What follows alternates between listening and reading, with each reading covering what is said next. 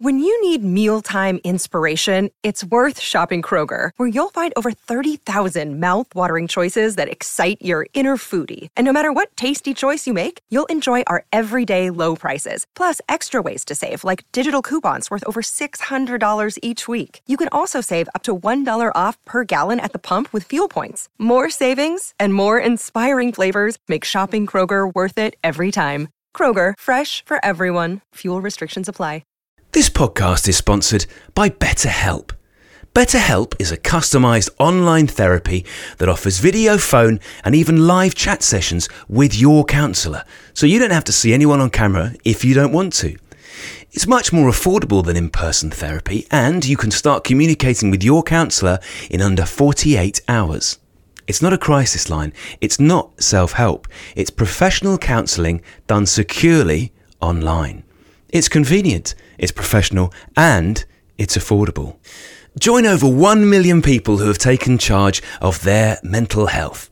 And again, that's BetterHelp, B E T T E R H E L P dot com forward slash Billy.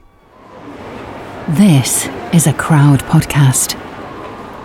This is We Didn't Start the Fire, the only podcast started by me, Billy Joel.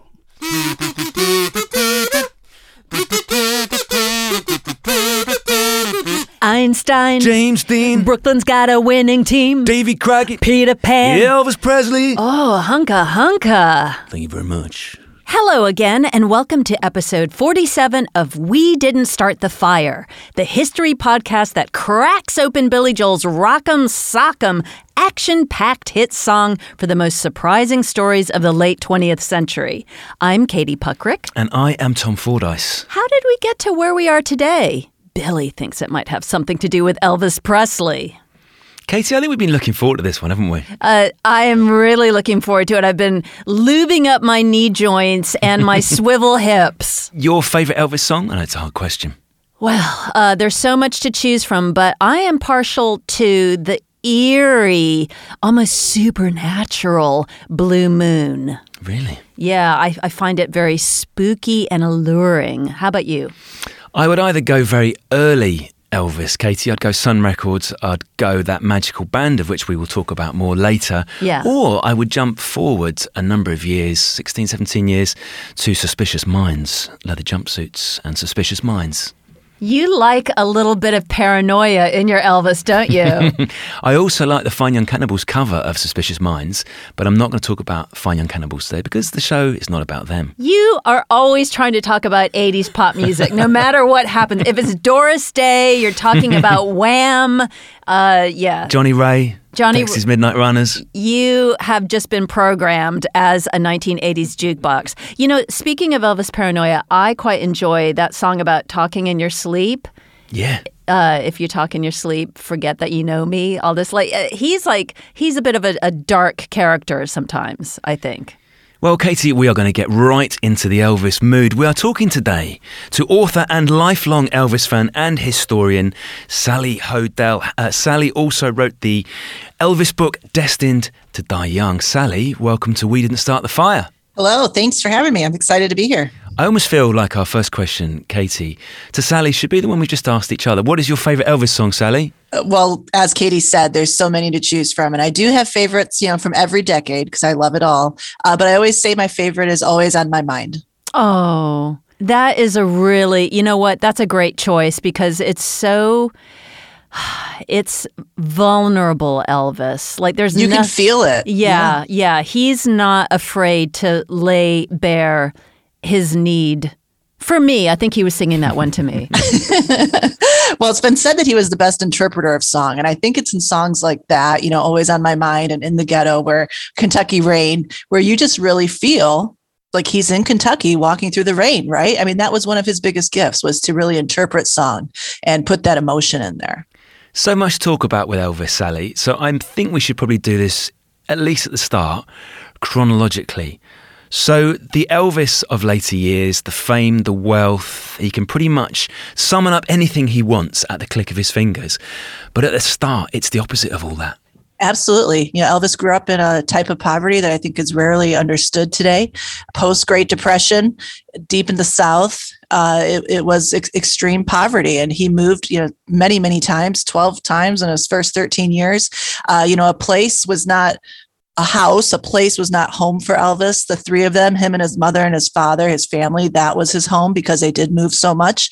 Uh, but the community of Tupelo was also you know a standard and people there did rely on each other because they were so poor and that absolutely you know impacted elvis and shaped who he was you know without question elvis was a twin is that right yes his brother jesse was stillborn and uh, yeah he was a twin do you think that that had any kind of lingering effects just in the dynamic of the family like either either from his mother or just a feeling that he had like a missing part of himself uh, I think it was something that, I mean, they certainly didn't forget Jesse, right? He was always thought of without question but you have to also remember that they were struggling so much that it was about survival. And Johnny Cash talked about it, you know, after his brother died. He said, you know, if you would have seen my mother on the Monday after they buried my brother, she was just right back out there in the cotton field because there wasn't time to mourn. They had to survive. And I mean, we have to remember that about the Presleys too. Yes, Jesse was stillborn and yes, they were sad, but they had Elvis. And he also had compromised health at birth. He had low birth weight, and Gladys had lost a lot of blood. So they were both sent to the hospital for three weeks after that, which would have been very rare at the time when you know babies were born at home. So I think the initial worry was Elvis and Gladys, without question, and that must have been very difficult for Vernon, his father. Um, so it did stick with him, but I, I, think that idea that he talked to his twin or felt like he had to live for both of them was, has been exaggerated over time as well. I want to get into how he started to absorb music because he was always open to influences from all sorts of different kinds of music. And apparently at school, he was given a hard time for uh, the hillbilly music that he favored. He used to bring his guitar in. Can you tell me a little bit about that? Well, in the beginning, I think he was kind of made fun of for taking his guitar, but then he also talks about how uh, in high school he was in a talent show. And once the girls realized he could sing, you know, that kind of changed everything for him too. So yeah, sure. he had a lot of influence. He heard a lot of different types of music, uh, you know, over the radio and whatnot. And of course, in the places he lived, Tupelo for sure, um, where people would sit on their porch and that type of thing. And, and then certainly in Memphis. So he moves to Memphis, you know, as a teenager, and and the city of Memphis does become a big influence on on the types of things he hears as well. And so this would have been what in the 40s, uh, late 40s, early 50s, late 40s. 1948 he moves to memphis. So you know that certainly changes some of the things that he hears too. But i think a lot of that is just naturally within elvis. I think that rhythm that he has you know he was born with and certainly what he hears influences him. But i think there's a certain amount of that that is just innately you know, in some of these super creative geniuses. And also just to get a sense of kind of the world uh, socio-politically that he grew up in in Tennessee in those years, it probably was not uh, segregated because uh, were all poor people kind of poor together, black and white, or what was the situation? Yeah, I think that socio the socioeconomic line, in my opinion, was much stronger than the racial line in the South. And yeah, there are African Americans on record who knew Elvis. And and they lived even in Tupelo one of the last places they lived was in a black neighborhood. And they were the only white people living there. And it it was reflective of just how poor they were. Uh, but when some of these black people were interviewed they said you know we were all in the same boat poverty was our shared line. It's always forgotten that a lot of poor white people picked cotton in the 1930s and the 1940s in the South. And it was certainly the case for Carl Perkins and his family, for Elvis and his family, for Jerry Lee Lewis and his family, for Johnny Cash and his family. You know, we talk about this unique sound that came out of the 50s, but it really came out of a place and a time and a level of poverty that they all shared. Would Elvis have had to hunt down the sort of music he he was listening to, Sally. If you're a teenage kid in Memphis, if you're 13, 14, where would you hear these different sounds? Yeah, I think he had to go and look for it. And Elvis, you know, there are stories of him going to black churches and and hearing that. And he grew up in, you know, an Assembly of God church where there it would have been a very boisterous, you know, situation of a lot of rhythmic music. And and so he had that within his own church as well. But also in the in the 50s, you know, there was a radio station uh, hosted by Dewey Phillips. And late at night, there was a show called Red Hot and Blue, and it would play black blues music. And Elvis was not the only white kid in town listening to it, you know, and he wasn't the only, Memphis wasn't the only place that was happening. I think 1950s America, there's a whole generation of kids that are wanting to have their own sound and their own music. They don't want the Frank Sinatra and the Bing Crosby of their parents' generation. And, you know, Elvis was a huge factor of making that go literally worldwide. But there were pockets of this happening all over the country and especially in places like Memphis. Talking about him wanting his own sound, what about him wanting his own look? When did he start darkening his hair? I heard that he blackened it with shoe polish. Yeah, he would probably do that from time to time as a poor kid with no other options, right? He would he would experiment with his look. He certainly created his look, you know, without question lots of kids on record that he went to high school with saying everybody knew when Elvis walked down the hall because he looked different from everyone else. And in a lot of times it wasn't in a good way. You know, it was kind of like, who is this rogue who's dressed different, looks different, has what they considered to be long hair at the time, right? Yeah. Because everybody's wearing jeans and white t-shirts and crew cuts, and Elvis has his black pants with the pink stripe down the side and the you know the the big hair and the sideburns. So he was very different to everyone at his high school, and I, I think he was mimicking what he would see in the movies. You know, he would go to the movies; it was one of his favorite things to do from very early on, whenever he could afford to do it, um, even in Tupelo. And the James Deans and the Marlon Brando, you know, and all those types were who he certainly emulated. You know, Elvis did not happen overnight. He did work at uh, creating his look and his sound, and it started as early as high school. I'm interested that he had this sense of theatricality. So he's living in such a poverty ridden environment and in a community, and yet he has dreams, he has aspirations. Where does this all come from? I mean, it's not just like, oh, I want to make myself into a, a, better, richer person. It's like, I want to project myself into this kind of mythological figure. Where, where does this come from, Sally? Well, again, I so much of Elvis, you know, I say all the time, understanding Elvis it does not come from understanding his relationship with his mother, although that is where history kind of landed for a very long time. Um, understanding Elvis is understanding his relationship with poverty.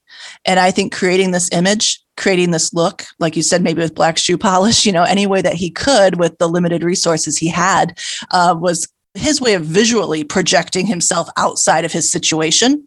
But his his main drive was to provide. It was never to be famous. It was never to be this big entertainer. He wanted to provide for his family. He wanted to pull his mother and his father out of poverty. And, and he did that. And, it, and that doesn't change in 1956 when he becomes a millionaire overnight, quite literally. So his drive is to pull his mother and father out of poverty without question. And that is why he creates this character, so to speak. This is why he creates this look. It's why he hones his sound. I mean, if you listen to the first recording that Elvis did at Sun Records, it it doesn't sound like the you know the most famous person that's ever going to live. he has to work at all of that, and his main drive is is to pull his parents out of poverty. That first day Sally, that he walks into Sun Records in Memphis. Of all of rock and roll's founding myths, this is maybe the most famous of all, isn't it? Even more so than Robert Johnson supposedly selling his soul to the devil at the crossroads, or you know John and Paul meeting at um, meeting at the local fete in Liverpool. This is one of the great founding myths of rock and roll. So let's talk about that a little bit because Memphis at that time is fascinating anyway the mix of stuff that's going on, the music you can hear, this, the clubs on Beale Street, the clothes, um, that idea that this new world is coming, but it's somehow transgressive as well. So just paint a little scene for us. When he first walks in and he meets Sam Phillips, what's it all like? We can't discredit or, or, downplay the importance of Sam Phillips and all of that, right? And in the importance of the music scene in Memphis, because he was doing incredible things even before Elvis walked in there. Huh. And Elvis did go in. He wanted to record, you know, the, the old story, right? As he wanted to record a song for his mom. Um, I think he wanted to hear how he sounded, you know, kind of like with fingers crossed, like maybe this is how I could make a living. And um, he recorded. It was a, quite a while before Sam called him back. You know, the secretary there famously wrote, you know, good looking kid, good ballad voice on the on his file. And I think it was a year before they called him back. And Sam Phillips asked Scotty Moore and Bill Black, the famous, you know, guitarist and bass player, uh, to sit down with him and and go over some songs. They met at Scotty's apartment and they did that. And even Scotty was reported back like, well, he has a good voice, but you know, not super impressed. Let's try again in the in the studio. So it was, you know, on July 4th that they the three of them gathered at or July 3rd, excuse me, that the three of them gathered at Sun Records. And that's really when the magic happened. You know, again, they were tossing songs back and forth, and it was on a break that Elvis just started messing around with That's All Right Mama, an old blues song. And Sam said, Hey, stop a minute. You know, I like that. And then they all started jamming to it. And the first take is the take. like it really, the big bang of rock and roll really was a bit of an accident in many ways. I really love the spontaneity of that. And it just goes to show you that, um, you know, we have this idea that uh, if somebody is destined for greatness, they just pop out of the egg, ready to go, ready for their close up.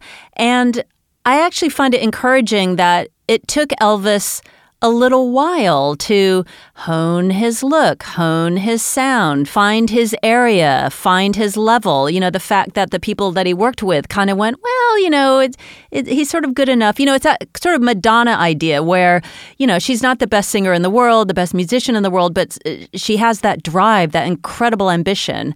And um, it almost seems like Elvis had that uh, that sort of impact. Uh, what was his magic once he got all of the elements together? What was it that seemed so different, so radical to his fans?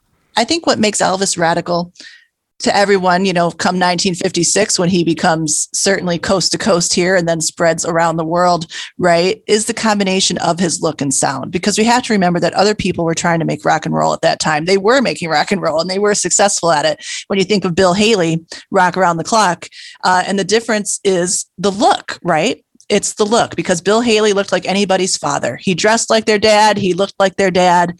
And Elvis comes out, sounds different, and looks different too. So we cannot underestimate the power of the television. So then how much of Elvis is timing, right? Yeah. He is it's timing with all of a sudden there's a television in everybody's living room and they can see how different he looks and then they can hear how different he sounds and they can see those dance moves which were and that is really, you know, one of the other things that radically sets Elvis apart. He didn't just stand there and sing. And when you look at the t- the record, you know, the top charts from 1956 before Elvis, it's the Andrews sisters and songs like "How Much Is That Dog in the Window," and it's it's Tony Bennett and it's Perry Como. And when you look at that, you can understand how radical Elvis had to be when he came on the scene in comparison to those things that were top 10 chart topping songs and recording artists.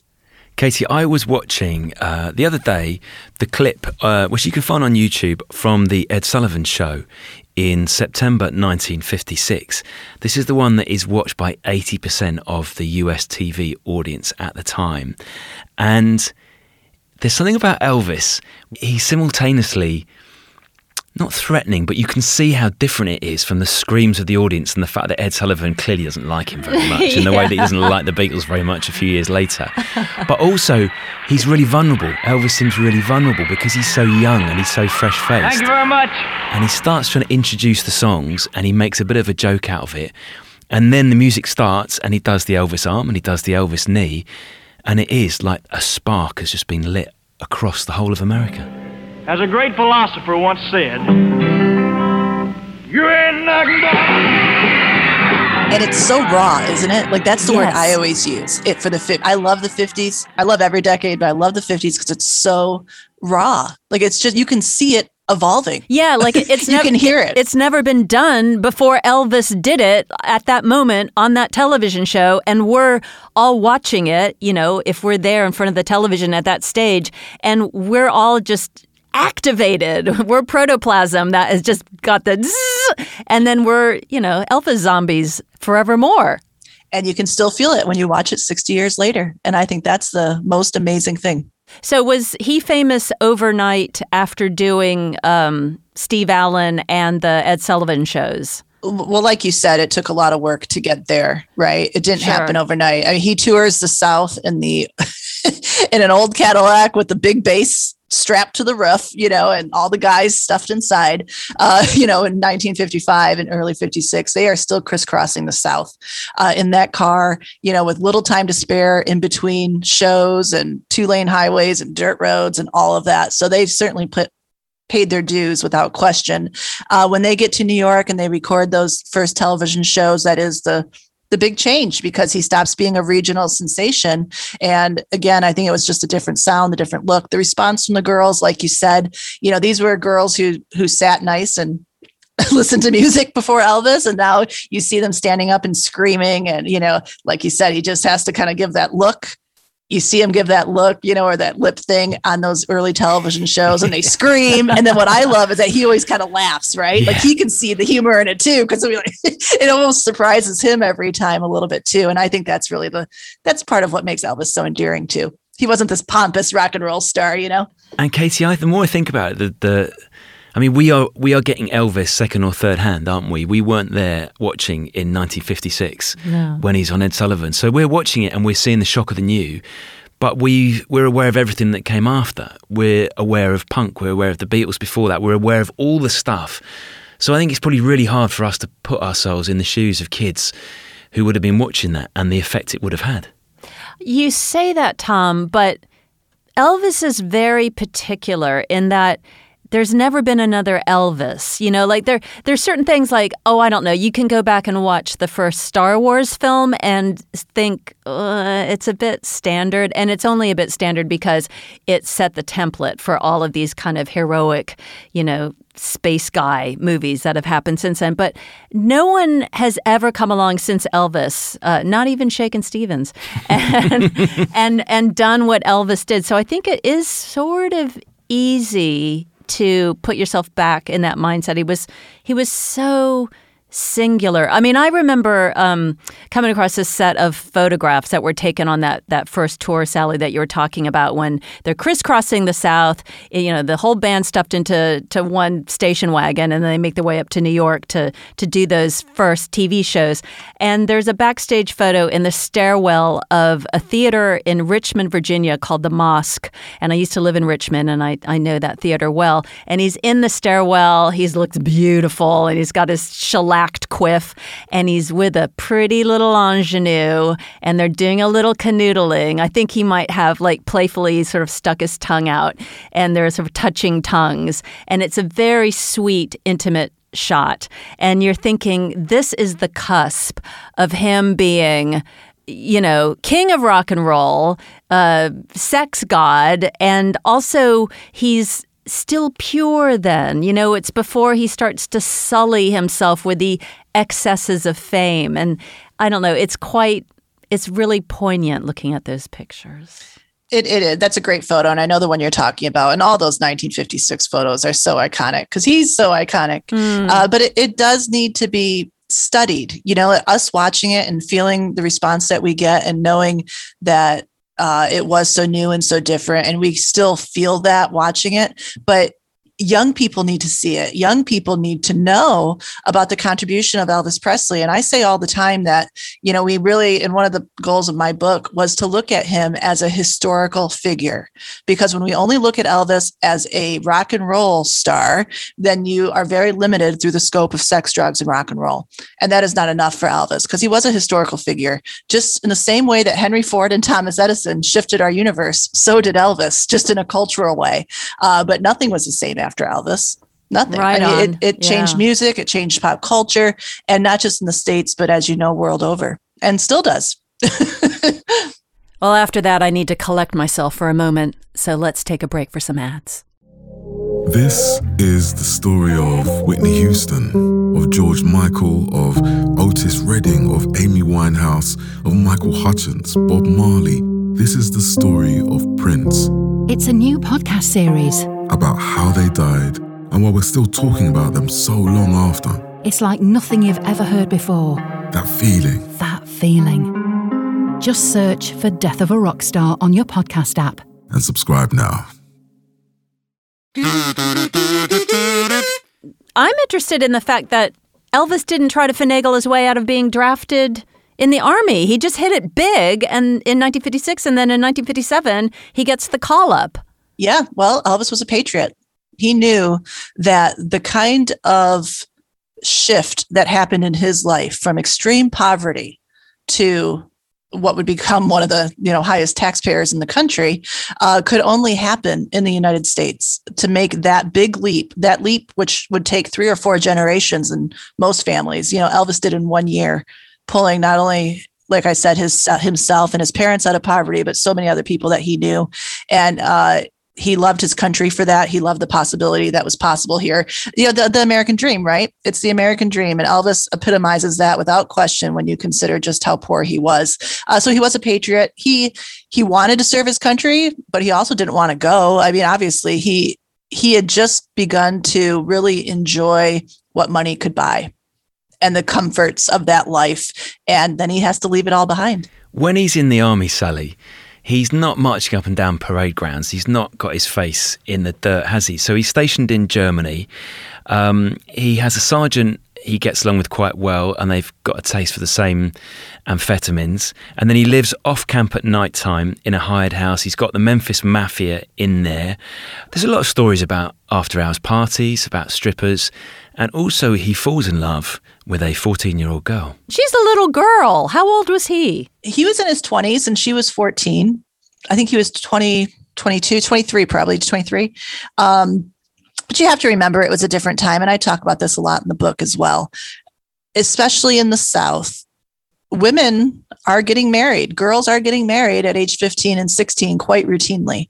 And it's still happening in 1956, 57, uh, around that time without question. You know, a lot of, they drop out of school, they they get married. And that was not abnormal now we look back at that and it seems like, geez, she was so young. And she absolutely was.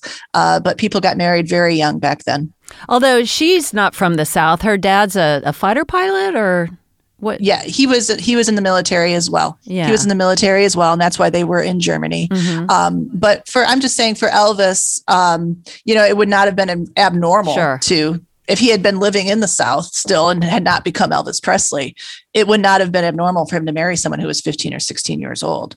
Uh, it was still happening all the time. And I know that's hard for us to wrap our brains around, but it's absolutely true. Well, Jerry Lee Lewis famously married his own cousin when she was 13, didn't he? Yeah. And he even says, look, I, I'm still surprised at what a big deal that was because it was perfectly normal in the southern states of America at that time. And and and he's right. It just was. Even a lot of elvis's classmates you can find people to interview and they'll say well i i only knew him up until you know my sophomore year because then i dropped out and got married so i wasn't there to graduate with him. Um, there were a number of people in his class that that was true about as well. So again, history has to be looked at through the lens of when it happened and not through a 2021 lens.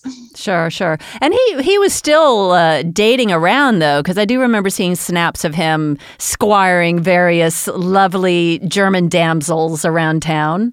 Elvis was always dating around.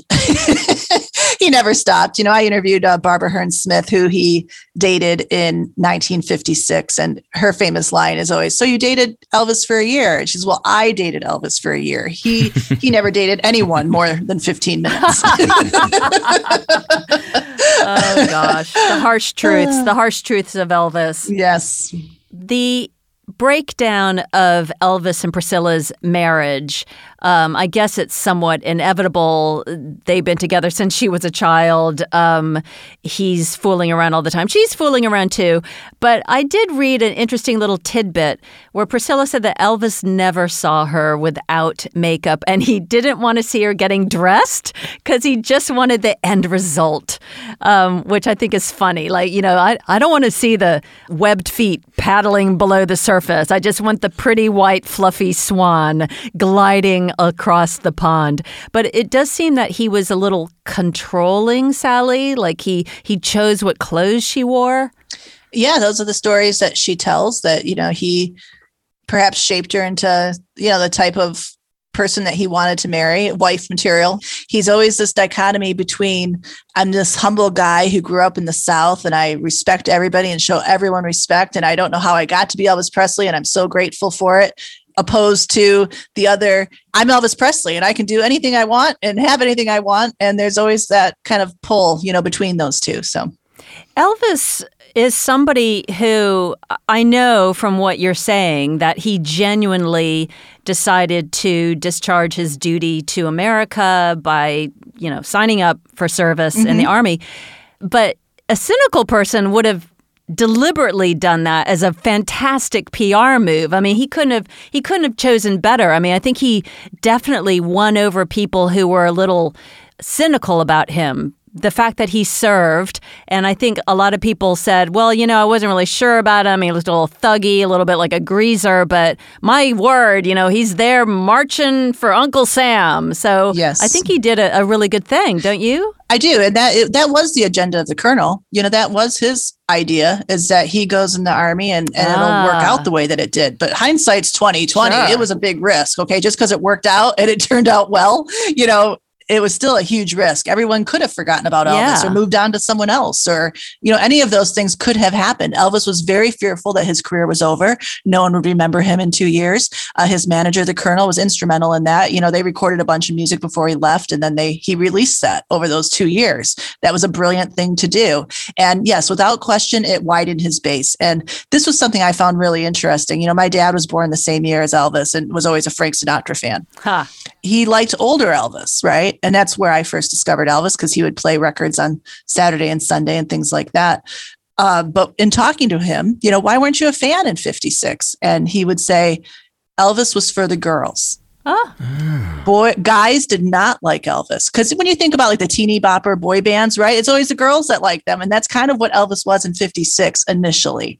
And and I can't tell you how many 80 something year old men have told me the same story, and their same story also continues with. But once he was in the army, I totally changed how I felt about him, and I liked him after that. I'll tell you what, Sally, that is the same old story over and over again, where the girls are the early adopters. the girl, the little girls get right. it, and then the boys come along later, and they're like, "Okay, I get, I guess I'm into the Beatles now." But it's just so interesting how if young women like something, then it's considered, you know, trivial, banal and trite. Absolutely. I have a funny story to share real quickly on that because again, it just captures it and I love it. I'm good friends with Ron Strauss, who was the co-pilot of the Lisa Marie for oh. when, you know Elvis's airplane. Yeah, and uh, they were close in age. So the first time that you know Ron meets Elvis, Elvis says, "Ron, you know we're pretty close in age. What did you think of my music when it first came out came out back in the '50s?" And Ron said, "Well,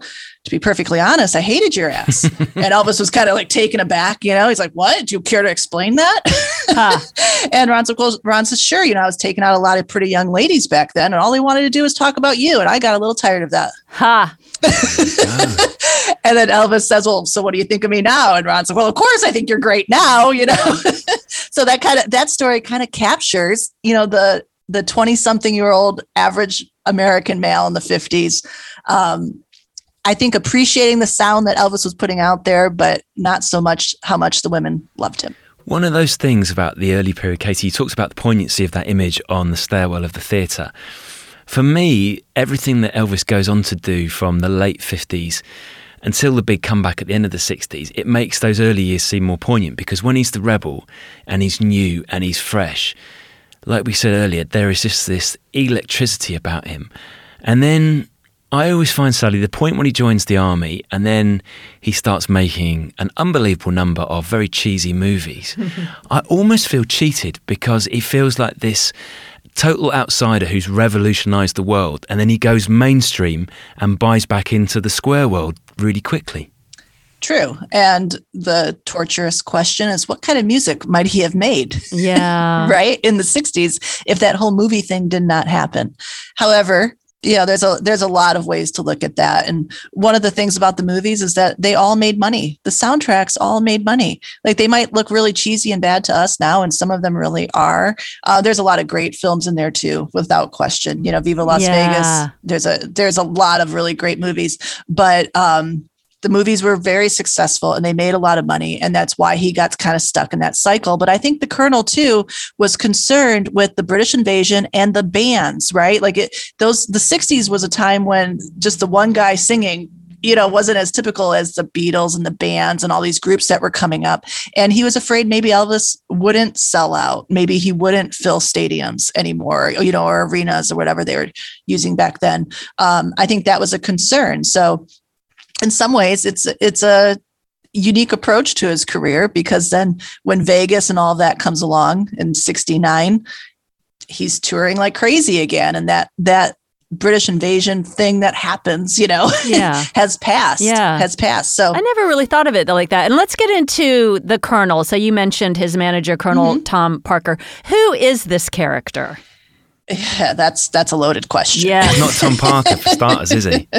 No, it's not his real name. You know, he came over um, from the Netherlands, and you know, there's a lot of speculation as to why he came over and changed his name and all of that. You know, he's a very interesting character, and it would be hard to capture all that in a two minute soundbite. Um, and in, in the Elvis world, there's a lot of debate about him too, good, bad, and different. And I think you, uh, like Elvis, you kind of have to look at the Colonel over each decade as well. He is someone who who saw something in 1956 that would radically change the world. And the Colonel saw that and he found a way to make it worldwide. He deserves a lot of the credit for that without question. Um, the movies in the 60s, you know, he does get Elvis locked into those contracts too. But again, what I found in studying Elvis is that, again, understanding his relationship with poverty helps you understand his relationship with the colonel because a poor kid cannot turn down a million dollars to make a movie, even if it's a bad movie. He can't do that. And and I think part of that is why he gets locked into those things too and doesn't stand up to the colonel. You know, Elvis puts the colonel in charge of making the money. He knows that's important. He wants to he doesn't want to be poor again. He wants to keep his family out of poverty. He puts his, the colonel in charge of the money and making those decisions. And that's why the colonel gets a lot of the blame for a lot of things too. But, you know, Elvis does not take the lead on that aspect of his career. So you mentioned Viva Las Vegas as one of the films that stood out from the dross, and that is actually, I think, it is probably my favorite Elvis movie because it has the flame-haired temptress that is Ann-Margret, and I find her just so captivating. She's this kitten with a whip, uh, which was another role of hers, and when she dances, she kind of just loses herself to the extent that her eyes roll back in her head. She has this like orgiastic abandonment to, you know, the god of the dance. And uh, you can just see and feel the sizzle between Ann-Margret and Elvis on the screen. So, was the sizzle there in real life between the two of them? It was there. And I will also say, just back to our previous conversation about about the movies, you know, Yeah. Elvis is rarely given someone to play equal against on screen. And that is intentional because the Colonel doesn't ever want Elvis to be upstaged. And there was a lot of controversy about that in making Viva Las Vegas because you do feel the connection between Elvis and Ann-Margret. You see it. it. There is great chemistry. And if Elvis had been given a co star like that on every film, I think we would talk much differently about his movies. Yeah, yeah, because she was an all action adventure kind of gal. She, you know, did tricks on her hog, you know, she straddled that motorcycle.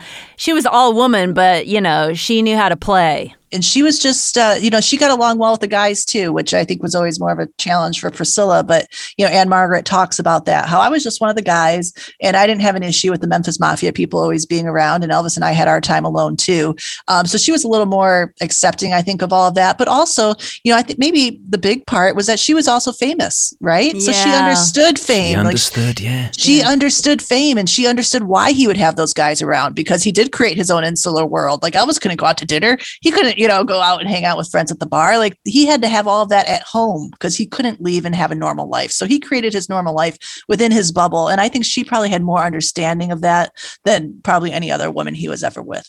What would it have been like, Sally, to have been Elvis in the middle of the 60s when, as you say, there's been a British invasion? His initial spark has turned into something quite different. He's been tamed. I always think of the famous meeting he has with the Beatles, because of course John Lennon idolised him, and the Beatles probably wouldn't have been the Beatles without Elvis. And how underwhelmed they were to meet the king, how he seemed stupefied and not interested, and they were looking forward to it. These four men who had surpassed him in becoming the most famous musicians on the planet were underwhelmed by the king of rock and roll. I, I I've heard the story the other way around on this side of the pond. I don't know. Ah. Ah. I've always I've always heard that story told as like they all just sat there because they were so nervous they couldn't believe that it was Elvis Presley. They didn't know what to say, and he just was like, you know, he had finished filming, and they at one point he says, "Well, if no one's going to talk to me, I'm just going to go to bed." Oh, there you go, how I've- Tom. That's how I've heard that story. And then, um, and then of course, the story that always makes me laugh that Paul McCartney talks about is how Elvis was one of the first people to have a remote control. So Paul McCartney has talked about how, I mean, that guy really was the king. He could change the TV station from the couch like, without having to get up. It was the most amazing thing we had ever seen. Um, you know, but it, I would imagine just from a human perspective, they all felt the same way, right? They all felt the same way. Like, here are these guys who are huge, and Elvis knows how huge they are. And here's Elvis, who's huge, and Beatles know how huge he was. So everybody's Yeah. a It's little, a huge off. everyone's, yeah, everybody's a little intimidated by each other. But that, that ice was quickly broken. And then Paul and Elvis were playing guitar, and, you know, the story goes on. So um, that's how I've always heard it. But I do love other stories you hear about Elvis once he's ensconced in Las Vegas. The jam sessions he has late into the night with Bobbie Gentry, Tom Jones, you know, just like topping each other. They're all like sitting on the bed with their guitars, singing. Oh my God, what I wouldn't have given to been a fly in the wall. Well, actually, I wouldn't like to be a fly. I'd like to be myself with all my Yeah, limbs right. um, and a cocktail, preferably a martini in my hand. But um, yeah, can you talk a little bit about that? Like the mutual respect that was going on with all of these heavy hitters. Yeah, I think the 70s are such an interesting time because Elvis is given the opportunity to make the music that he wants to make really for the first time. Because the 1950s, as I said, you know, the Big Bang is kind of by accident. And then there's that sound and it's incredible. And he loved making that music, don't get me wrong, but he was a ballad and gospel guy, right? So I still think it's interesting in the 60s, not long after he gets back um, out of the army and he's making the movies, he does stop and make a gospel album. Again, a rock and roll star stopping to make a gospel album. So that was always part of what he wanted to do. And I think in the 70s, you know, he creates that sound. He has so many people on stage with him, as you know, you know, with all the background singers and everybody to create that big sound that I think he originally heard through those gospel quartets, right? So I think the 70s is the first time he's making the music that he wants to make, the music that interests him. And and then he's in Vegas and these other guys are in Vegas like you say and it gives him a, a chance to really connect with other artists, which is something that Elvis really didn't get a lot of opportunity to do because he did live in this bubble, right? And I think it is a shame that he didn't spend more time with other artists because creatively that might have really driven him in a different direction. Right, a little bit of a fire first here. Katie, we agreed on this. I think we should call a quick time out here and bring part one of this fascinating episode about Elvis Presley to a close. But don't worry, Katie, I can see you're worrying. This is not the end. Thing is, Sally's got so many stories about the King, and we both want you to hear them all. So they're fresh and waiting for you in part two. Nice and easy, it's called Elvis Presley Part Two. So you can crack on with your Elvisathon straight away.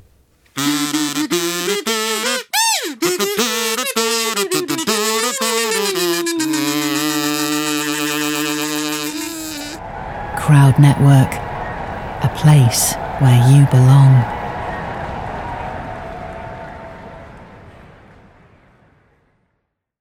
History is the greatest adventure story. But does it ever leave you wondering what the women were doing all that time? This is Lori from the Her Half of History podcast, and the answer is that some women were seizing power, or escaping slavery, or spying for their country, or creating artistic masterpieces, while countless others were doing the laundry, getting married, and wondering why their clothes don't have more pockets. If you would like to hear the stories of women doing all of those things, check out Her Half of History at herhalfofhistory.com or wherever you get your podcasts. Hello, this is Gary Chahot welcoming you to check out the French History Podcast. Our main show covers the history of France from the first humans until present. If you liked Mike Duncan's The History of Rome and wanted a similar program covering the land of beauty, culture, and love, we are exactly that. We also host world renowned scholars who have delivered guest episodes on their specialties, including 18th century pirates, revolutionary booksellers in 20th century Paris, the special friendship between the Marquis de Lafayette and Thomas Jefferson, and numerous others. Learn what you love and listen to the French History Podcast today.